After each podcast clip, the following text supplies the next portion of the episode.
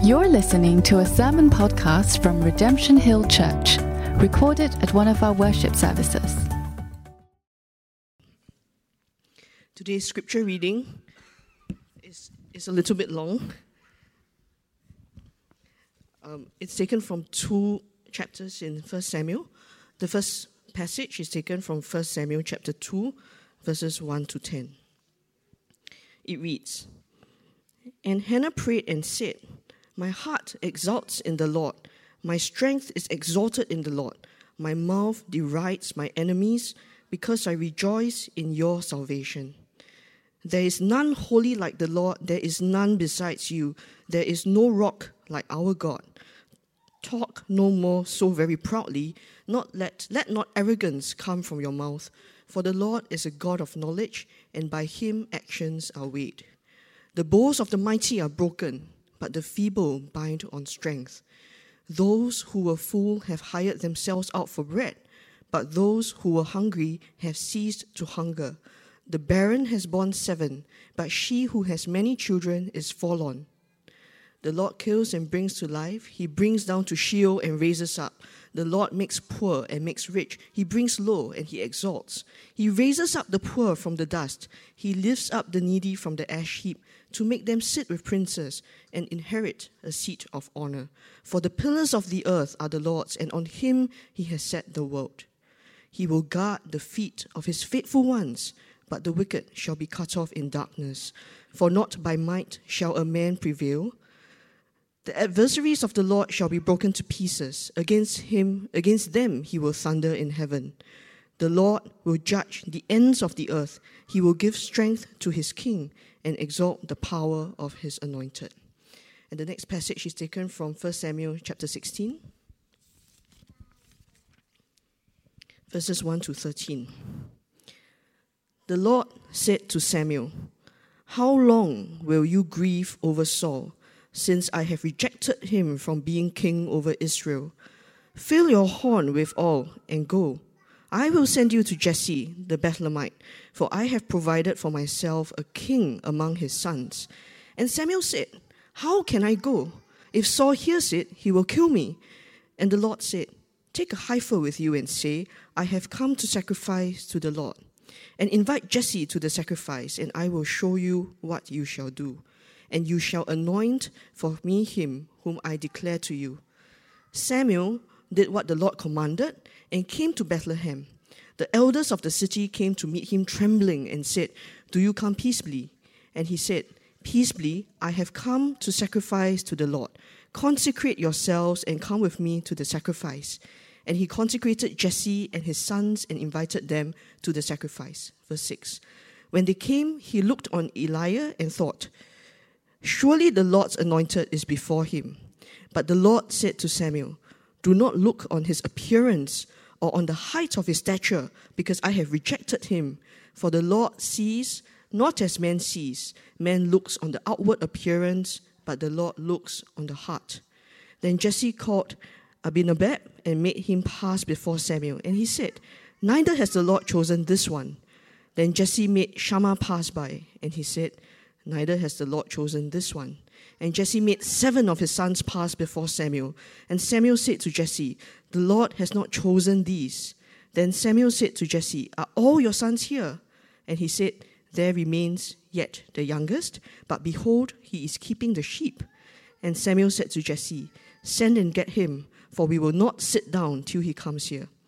And he was sent and brought him in. Now he was ruddy and had beautiful eyes and was handsome. And the Lord said, Arise, anoint him, for this is he. Then Samuel took the horn of oil and anointed him in the midst of his brothers. And the Spirit of the Lord rushed upon David from that day forward, and Samuel rose up and went to Ramah. These are the true words of the living God. Faith. Thank you, Rachel. Good afternoon, everyone. It's lovely to see you today. Welcome to RHC. We are beginning uh, a new series in 1 Samuel. And today we're doing something that we have never done before, which is to try and preach one sermon on the whole book. So that technically is going to be an exposition of the whole book of 1 Samuel. And uh, this is so that we, hopefully, by the end of this, will understand what the book's about and see the big picture of the book. And then from next Sunday, we'll dive into chapter 1, verse 1. So that's our plan for today. And if you feel like this could be a very long sermon, uh, or I need a lot of help, then I would invite you to close your eyes and pray with me for all of our sakes. Father, we ask that you would be with us this afternoon as we look at your word. May you help me, but more importantly, may you help all of us, myself included, to have soft hearts to hear what it is that you are saying to us today as your people. And we ask this in Jesus' name. Amen. So let me begin by asking this afternoon how important is good leadership to you? For example, does it matter which political party is voted in to govern Singapore in the next general election? Does it matter what your boss is like at work? Does it make a difference? Friends, these things do matter uh, because we all know that our well being is deeply tied to what our leaders are like, whether those are leaders who have authority over us or whether they're just leaders that we, whose example we follow. We think about someone like Lee Kuan Yew and his influence upon Singapore, mostly for good, and the flourishing we have in this nation as a result of much of his leadership. There are reasons why people are not queuing up, friends, to immigrate into North Korea. They have a different kind of leadership, and it affects the flourishing of those people. Or maybe we think about a leader like Queen Elizabeth, who didn't have much absolute power over those in the nation because of how that uh, because of how England is set up, but yet was a powerful figure, a leader who led her nation with grace and dignity and shaped so much of that nation over decades. A brilliant leader. First Samuel begins at a time where God's people had no leadership. It, uh, the book of Judges says that there was no king in Israel, and so everybody did what was right in their own eyes, and it was chaotic. Now, the big idea of 1 Samuel is that God's people flourish by being under God's rule, under God's king. And 1 Samuel is going to show us that this idea of being under God's rule is not something that comes naturally to us. We often are inclined to look for the wrong kind of leaders. But God, in His grace, has better rulers and leaders for us. But we are inclined to miss it because there's an upside down quality to the nature of God's kingdom and the kind of leaders that He puts over us. It challenges us how we think. For example, the book of uh, 1 Samuel begins with God reestablishing His rule through a barren woman named Hannah. This is very upside down. Hannah responds in chapter 2 by celebrating God's reversals, God's up, the upside down nature of those that God chooses and works through. And Hannah begins to speak in her prayer a prophetic uh, word about God's coming kingdom. In chapter 2, verse 4, uh, 7 and 10, she says, The bows of the mighty are broken. There's an upside down nature to God's kingdom. But the feeble, the humble, they bind on strength. Or look at verse 7. The Lord makes poor and makes rich. He brings low and he exalts. And then she shows us that her whole uh, prayer of thanksgiving is actually a prophetic declaration, bigger than just her own childbearing, but will have something to do with the kings and the king that God will bring. She says, The Lord will judge the ends of the earth, He will give strength to His king and exalt the horn of his anointed. God's Spirit has filled Hannah, and she is proclaiming something about God's kingdom. And many commentators point out how this prayer of Hannah, which we'll see in more detail next Sunday, is actually like a table of contents for the entire book of 1 Samuel. Friends, through all of this, through this book, God is going to show us the better king that we are all looking for, though maybe some of us struggle to recognize. The question, though, is do we want it? What kind of a king would we choose if we could choose our own king? This book we're going to see is going to challenge each of our own hearts before God. And First Samuel is going to do that through narrative, through story, telling us a true story of God's people uh, hundred, thousands of years ago. And this book is filled with many humorous and fascinating elements to it. It tells famous stories that many of us may know well, like David and Goliath. It covers phrases that have crept into the English language, like God looks at the heart.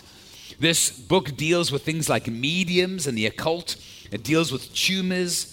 It tells us about a massacre of priests and Saul nearly being assassinated while on the toilet twice. So, today we're going to dive in and look at an overview of the whole book. And First Samuel really plots the course of the lives of three people Samuel, Saul, and David. And those three people roughly correspond to our three uh, points of our sermon today. Firstly, we're going to see rejecting God as king. Secondly, what happens when you reject God as king. And thirdly, embracing God through his king. So, let's dive in. We saw, friends, how God has begun to restore his rule in upside down ways through a barren woman, someone who seemed to have no power in, in, those days. Hannah cries out to God, we'll see this next week, and her child, Samuel, that she delivers, now gives birth to, will become a prophet whose task it is to restore God's word. And so if you look at 1 Samuel chapter 3, it tells us what a dire situation Israel was in. Now the boy Samuel was ministering to the Lord in the presence of Eli, and the word of the Lord was rare in those days. There was no frequent vision. What does this mean? These are God's people, and yet they do not hear God's word. God's word is not being spoken. The word of the Lord is rare. God's rule is not being uh, seen or revered through his word. And so, 1 Samuel chapter 3, uh, a famous passage that many people know, where God calls the young boy Samuel and summons him to himself Samuel, Samuel. And uh, Samuel eventually comes to realize this is God speaking. And God is doing this because he wants to raise up a prophet who will speak his word to his nation. And if you look at how chapter 3 ends, uh, in chapter 3, verse 21, the chapter ends, it says, And the Lord appeared again at Shiloh for the Lord revealed himself to Samuel at Shiloh by the word of the Lord. And 4 verse 1 And the word of Samuel came to all Israel. God is reestablishing his rule through his word. Now, friends, what's crazy here is that even though God here is re, uh, restoring his rule to his people through his word, God's people reject his rule. And they do this in three main ways. They reject his rule by treating him superstitiously.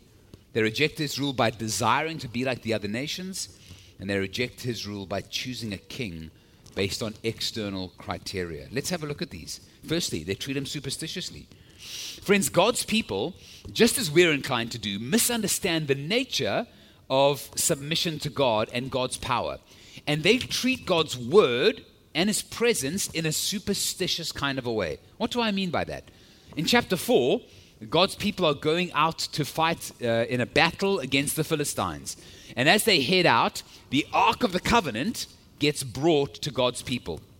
The ark symbolized God's presence. It had artifacts inside that symbolized God's word. And so the, the ark uh, symbolized, yeah, God's presence and his word.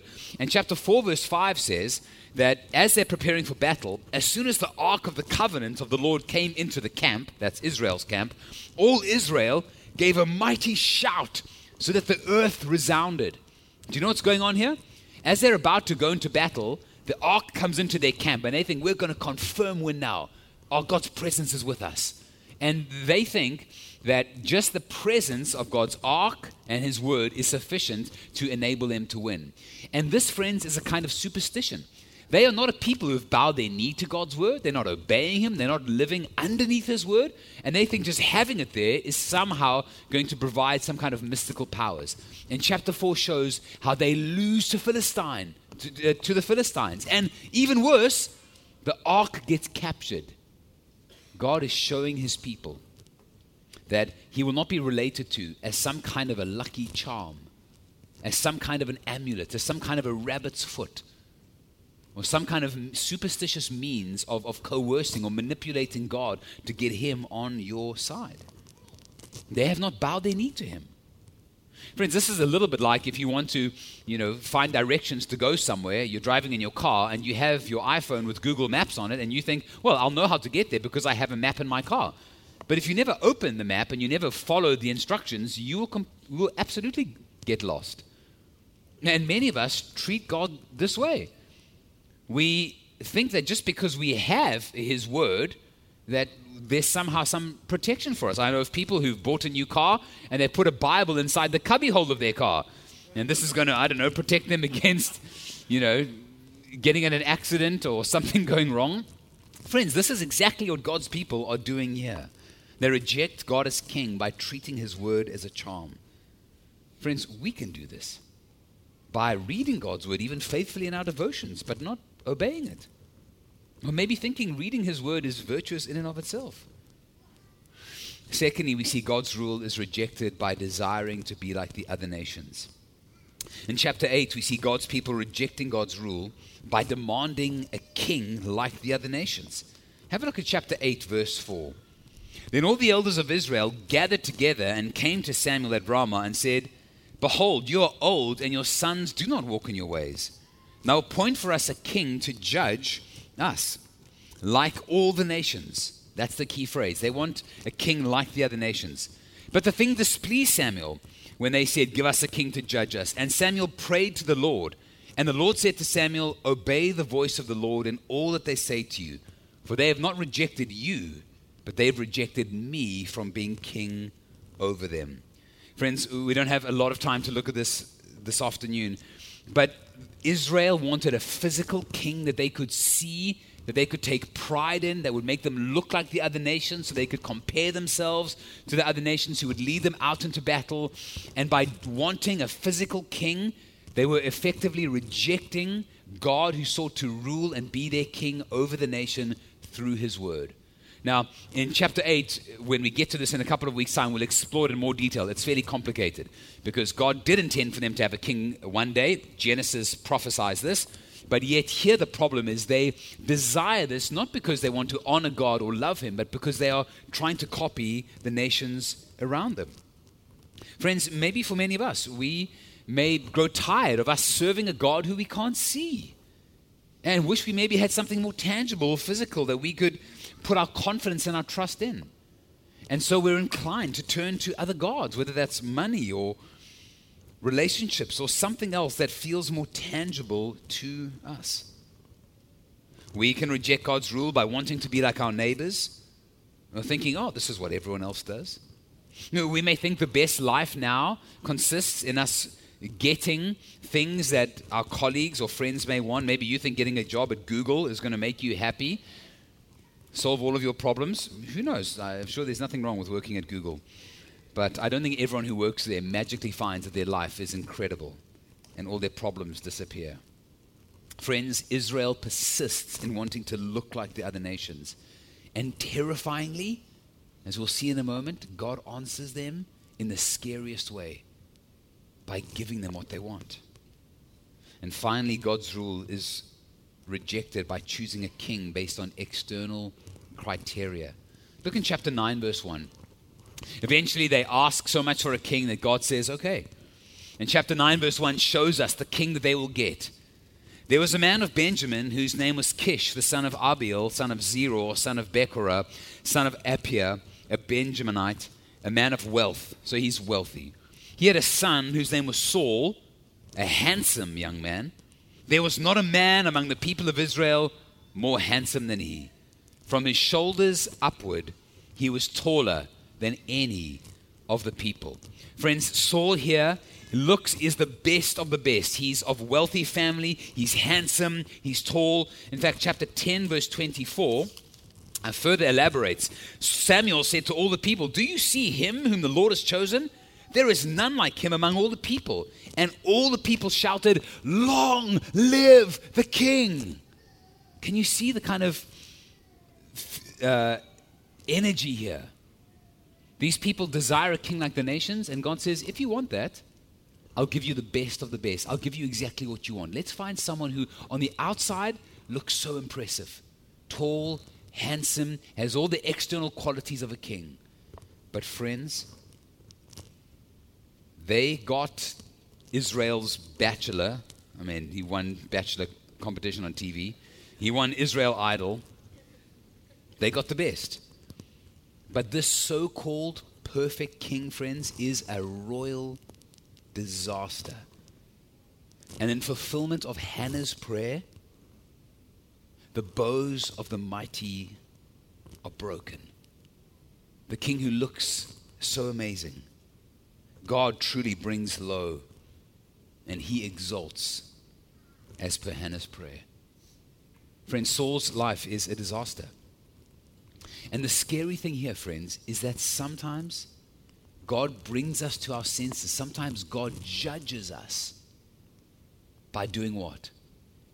By looking at our desires, and telling us, okay, Lord, you have. You can have what you want. You've asked for it, you've desired it, you can have it. Letting our own folly play out. This, friends, is sometimes the only way that we learn. So, what happens when we reject God as our king? And we see this now with Saul. Friends, Saul here is illustrative of what happens when you reject God as your king in two ways. Firstly, Saul himself, just as a person, illustrates the decline of someone who worships other gods, who turns away from God. His own demise, as we'll see, is tragic. But secondly, we must recognize in Samuel, Saul's functioning as the king of the nation. And therefore, when the king rejects the ultimate king, God, those under his rule do not flourish. It affects the whole nation together. Now, friends, Saul is a problem from right early on. He's insecure, he wants to look good. Saul is self reliant, and he arrogantly makes unlawful sacrifices. He's waiting for Samuel to come. Samuel delays and takes his time. So Saul thinks, well, I'm the king, I can just make the sacrifice. And Saul does so. But this, friends, is against God's word. He is so arrogant that he's taking a role for himself before God that he's not allowed to take. And then, friends, uh, and then we see that he blatantly disobeys God's word when he goes to battle against the Amalekites. And the word of the Lord comes to Saul through Samuel to give him specific instructions. When you go to battle, this is what you're to do. And Saul blatantly disregards it. The, the bows of the mighty, friends, who look so good on the outside, but reject God's word on the inside, are indeed broken. And so, in fulfillment again of Hannah's prophetic song of praise, God rejects Saul as king. Why? Due to his disobedience. Friends, I don't want to belabor the point, but I want you to hear the word of God that he pronounces. L- listen to 1 Samuel 13, verse 13. And Samuel said to Saul, You have done foolishly. You have not kept the command of the Lord your God, with which he commanded you. For then the Lord would have established your kingdom over Israel forever. But now your kingdom shall not continue. The Lord has sought out a man after his own heart, and the Lord has commanded him to be the prince over his people, because you have not kept what the Lord commanded you. Or listen to chapter 15, where the same idea is repeated. Samuel said to Saul, I will not return with you, for you have rejected the word of the Lord, and the Lord has rejected you from being king over Israel. Friends, the decline of Saul in the book of 1 Samuel is like watching a car crash in slow motion. It is tragic and heartbreaking. It is a warning to every one of us. There are three elements. Firstly, rejecting God as king leads to distance from God, it leads to delusional distraction, finally, leads to death. Let's see how it leads to distance from God. Friends, remember God said that rejecting his word is rejecting God himself? How does this play out? Friends, here we see Saul slowly through the rest of 1 Samuel getting further and further away from God. Chapter 16, verse 14, it says, The Spirit of God left him and a harmful spirit came. Saul finds himself plagued. In chapter 18, verse 12, more explicitly, it says, Saul was afraid of David because the Lord was with him, but had departed from Saul. As Saul turns away from God and disobeys God's word, he finds himself more and more alienated and separated from God. Saul, we see, as the, the book carries on, seeks to pray every now and again and ask God for help, but not because he's seeking God with his whole heart. He simply needs help in difficult moments, and he's trying to get. Uh, it, it, he's trying to find escape from difficult situations in which he's in, and he finds God does not respond to him. This is a man who's turned away from God and now finds himself alienated in greater and greater ways. And friends, as we see the slow demise of Saul over the following chapters, one by one, by one, by one, we get to an all time low in chapter 28, where Saul, afraid, about to go into battle, prays, cannot reach God, and in his fear and in his desperation, he does one of the most wicked things he can do, which is turn to a medium, part of the occult to try and get some kind of an answer from the spirit world, some kind of advantage. Friends, the passage tells us in chapter 28 there were no mediums in the land because Saul had banished them. It was against God's law. Every Israelite knew you could not do anything like this. And so Saul sends his men to try and find someone undercover who's still practicing under the law. And Saul covers himself, puts on a disguise to go and seek some kind of occultic guidance. Friends, this is such a wicked thing for them to do. It's a sign of massive desperation. This is the man who's the king of Israel going to a medium. Such desperation, marked by such fear. I spoke to a man at a wedding yesterday who owned eight temples and used to frequently consult mediums. And he was telling me some of his experiences getting into trances, the things he would see, the things that he would experience, some of the fears that kind of kept him in check with all these idols in his house and the demons that he used to see f- frequently. Friends, this is where Saul has plunged himself. This is where Saul has, has found himself. Friends, rejecting God, it may start off and seem like such a small thing, but its outworking is terrifying. And friends, can you imagine how tragic this is for the nation? Not just for him as a person, but all the people, Israel, that he represents. Friends, let me ask you this afternoon. I, I ask it of myself what wicked powers are you and I inclined to turn to in moments of desperation? Is it the God of money? Is it sexual experiences? Maybe for some here it is the occult or mediums. Rejecting God as king leads to delusional distraction. Friends, Saul finds himself in these chapters plagued by jealousy as David is anointed and then his star begins to rise.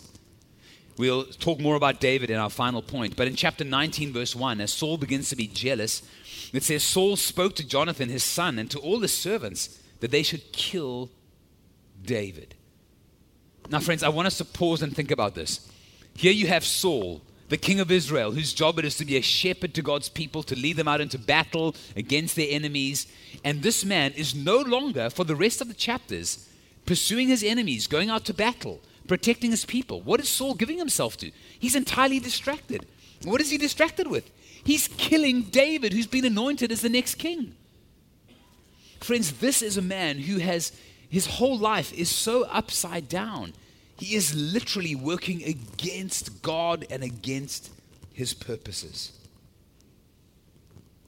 Before we know it, Saul is chasing David around the countryside, using his army to try and put David to death. There's a chilling account in the early 20s of Samuel where Saul discovers that David has taken refuge in a town and one of the priests gave him the showbread. And when this gets reported back to Saul, Saul sends Saul decrees that every one of those priests at Nob get massacred. And the king of Israel, God's king, sees all the priests slaughtered. Friends, some of us would think, I, I could never get myself there.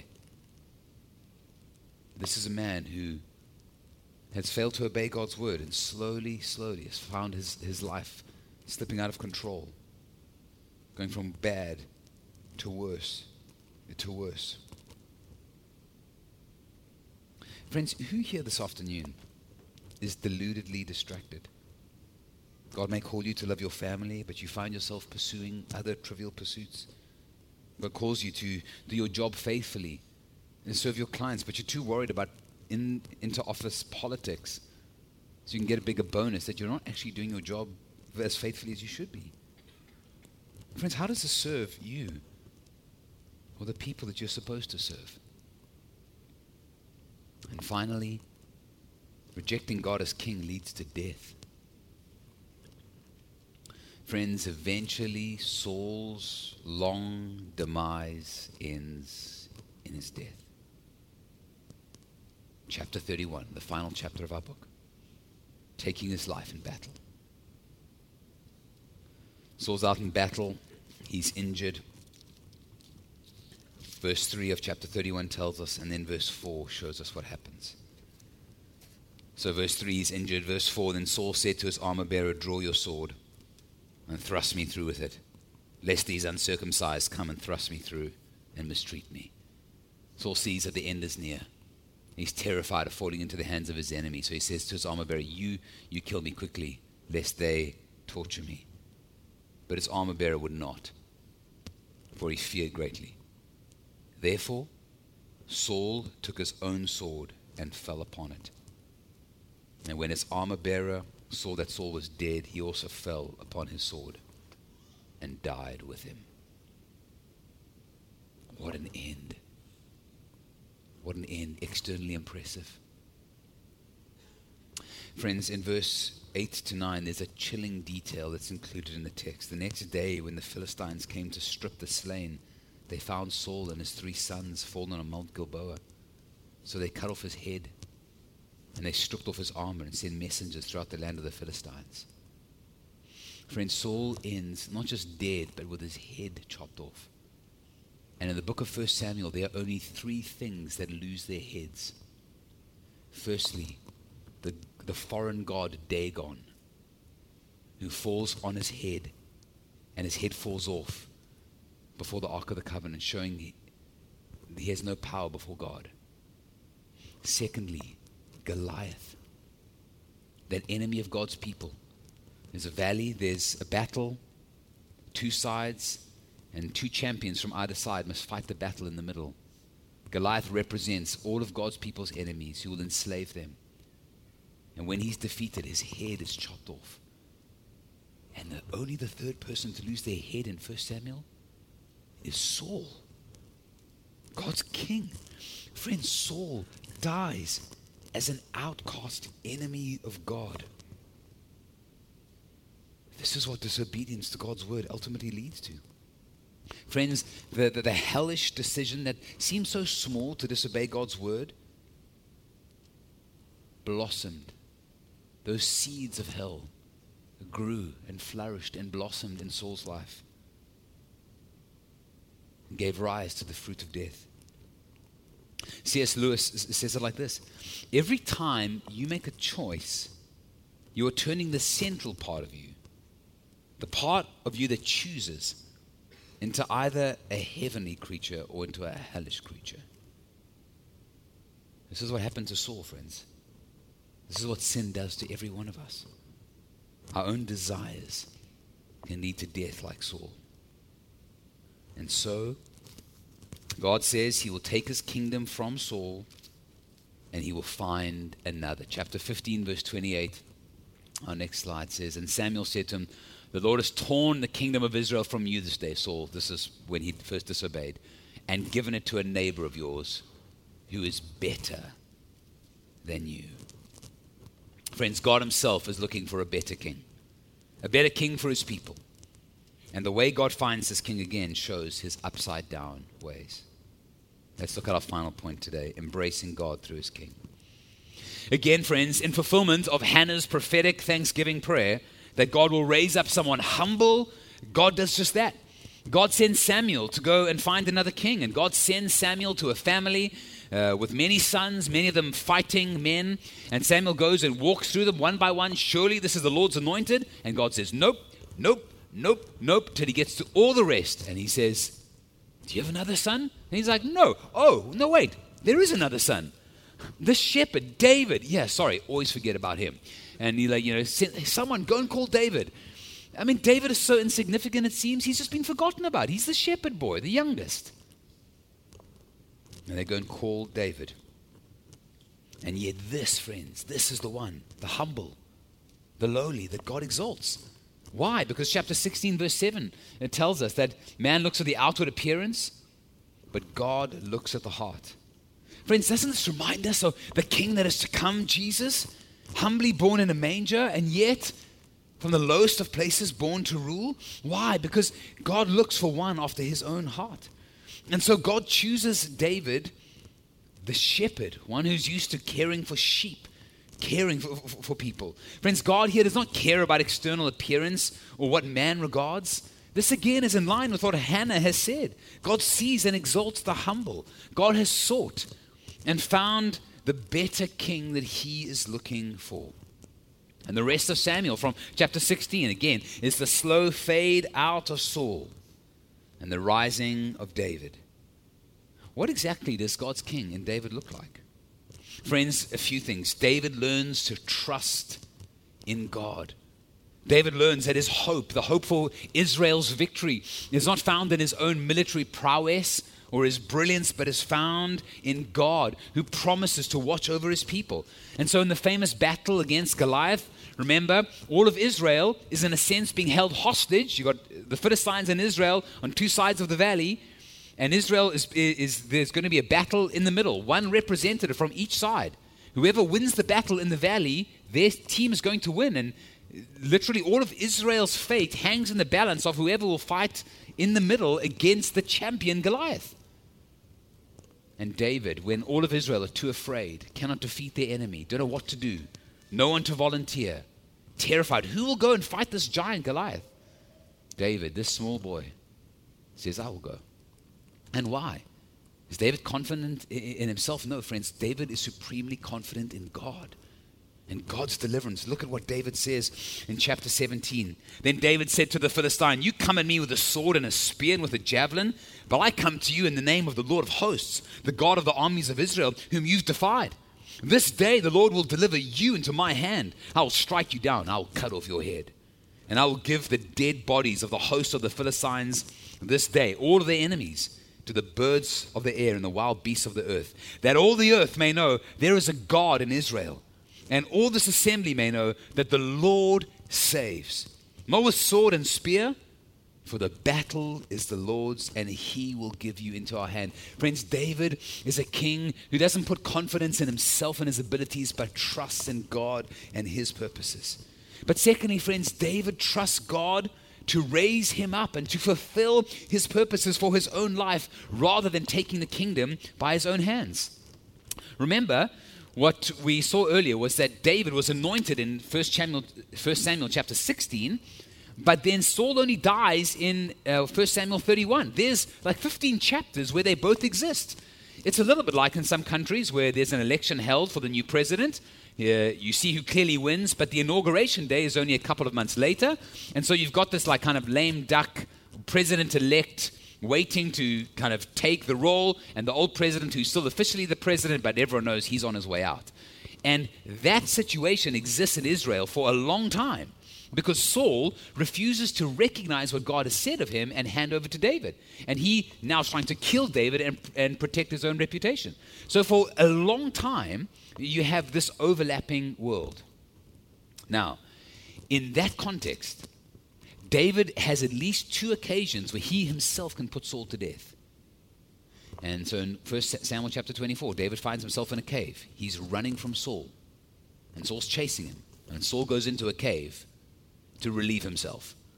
And David is like, oh, this is awkward. He's hiding in the cave. And Saul is clearly very vulnerable. And David is so close to Saul that he can literally, I mean, he can kill him. And you can imagine his men saying, God's delivered him into your hands. Just finish him off. I mean, uh, this is like poetic justice. Saul's been trying to kill you for how long? And he's God's literally handed him to you on, not a platter, on the toilet. I mean, he's right there. And what does David do? David just cuts a corner of his robe to let Saul know. He won't touch him. But amazingly, amazingly, God is at work in David to help David know he must trust God entirely. In fact, David finds his conscience stricken even by the fact that he's cut Saul's robe. He's grieved about it. David gets another chance two chapters later to show his own growth. He's learning to trust God more and more. And so in 1 Samuel chapter 26, again, David finds himself in a place where Saul's unaware and David's there, and David can take his life. And now listen to how David speaks to Saul. Friends, I want you to listen to a king who points to Jesus, one with a tenderness toward even his enemies, those that have pursued him to death. Listen to how David speaks to Saul. David answered and said, Here is the spear, O king. Let one of the young men come over and take it. The Lord rewards every man for his righteousness and his faithfulness. For the Lord gave you into my hand today and I would not put out my hand against the Lord's anointed. Uh, David said, God's literally delivered you into my hand, but I would not touch you. I'm entrusting you into God's hand.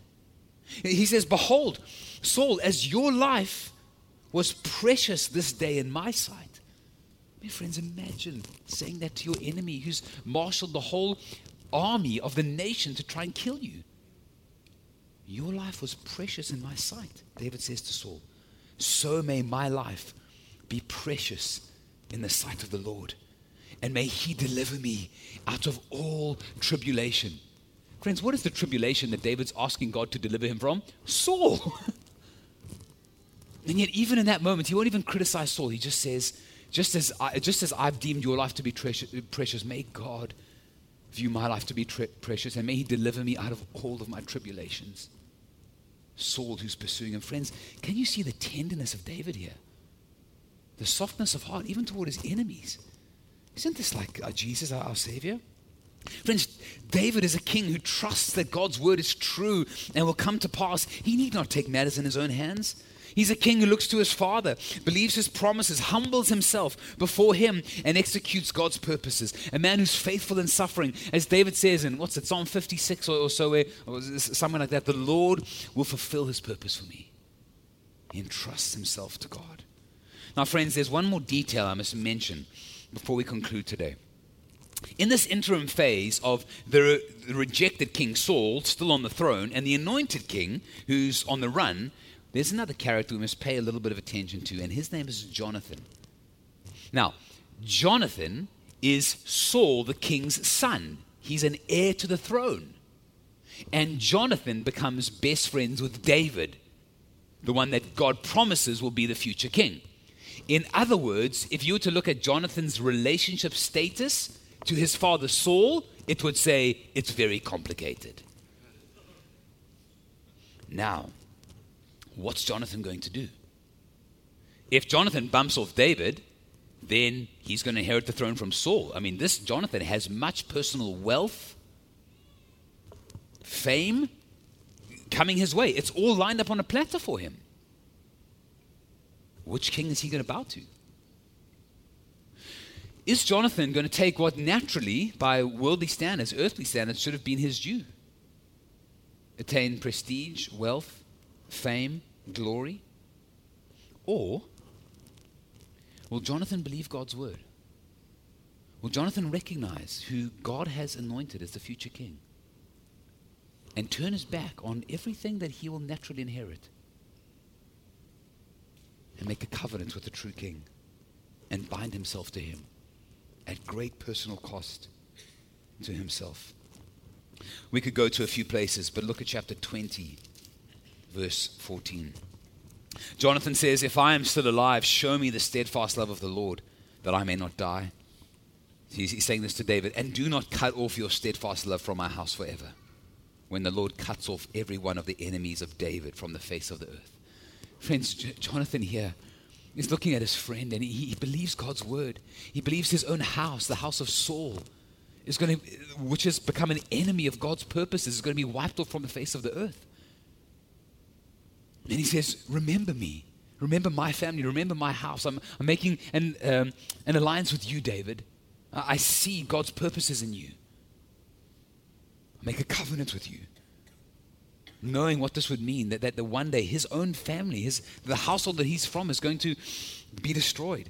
And Jonathan made a covenant with the house of David, saying, May the Lord take vengeance on David's enemies.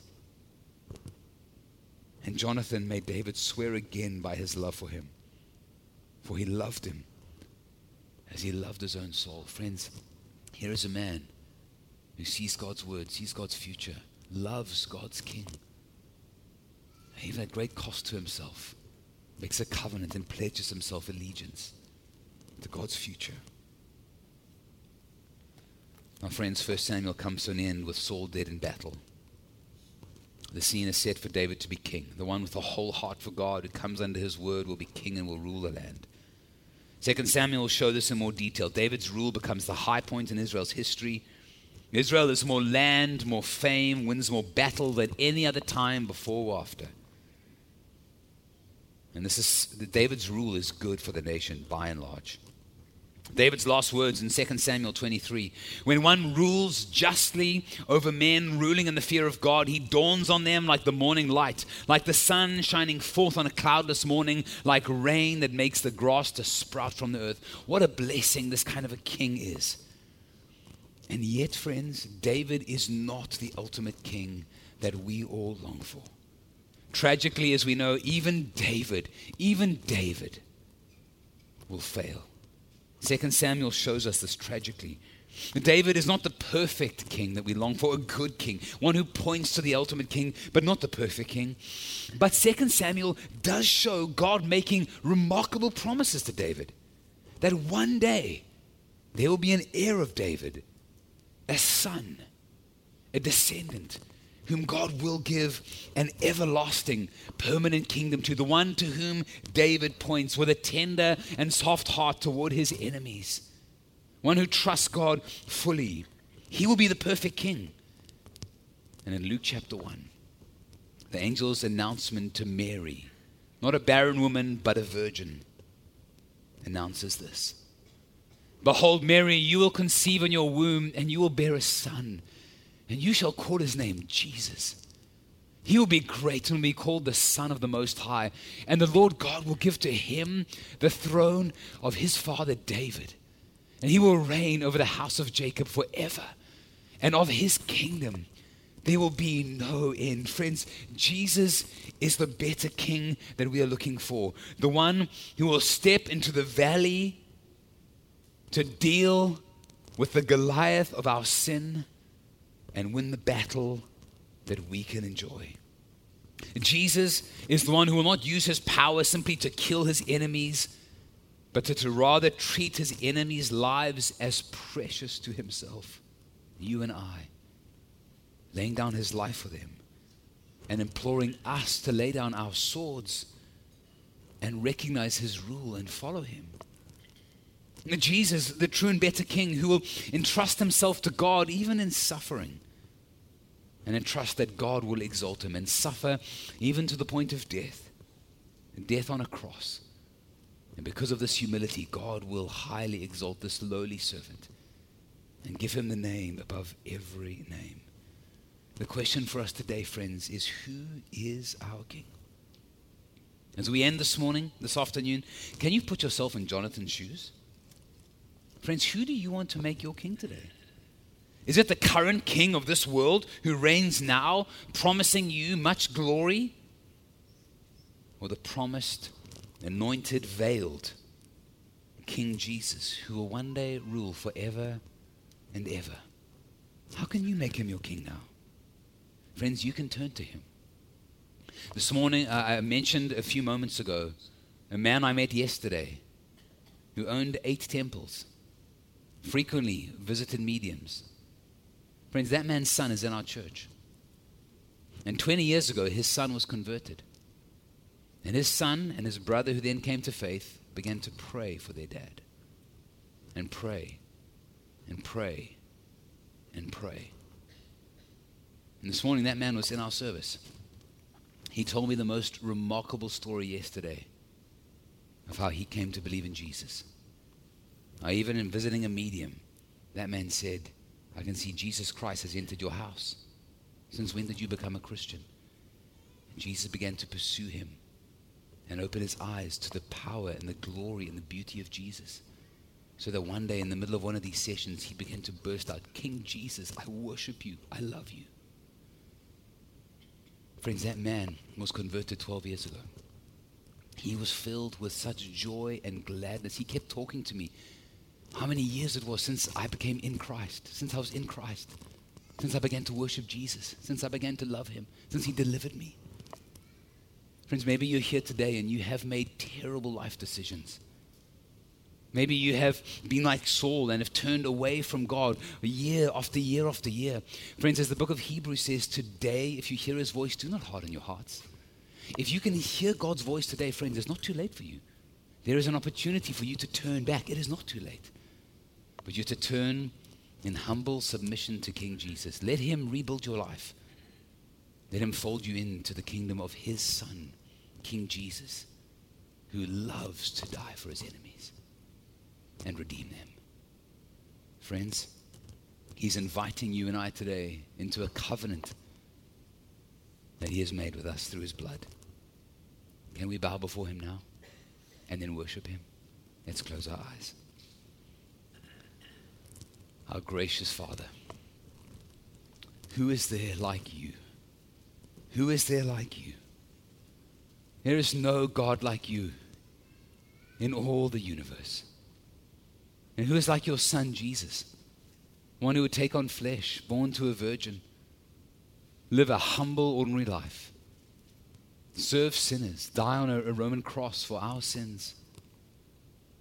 And you truly have exalted your son Jesus. He truly is the promised king He is coming back again. And we pray, I ask by your Spirit for myself, for every one of my friends here, you would grant us the eyes of faith to see his rule and to bow every area of our lives to him. We ask this now in his name. Amen. You've been listening to a sermon podcast from Redemption Hill Church. You can find more of our sermons online at www.rhc.org.sg.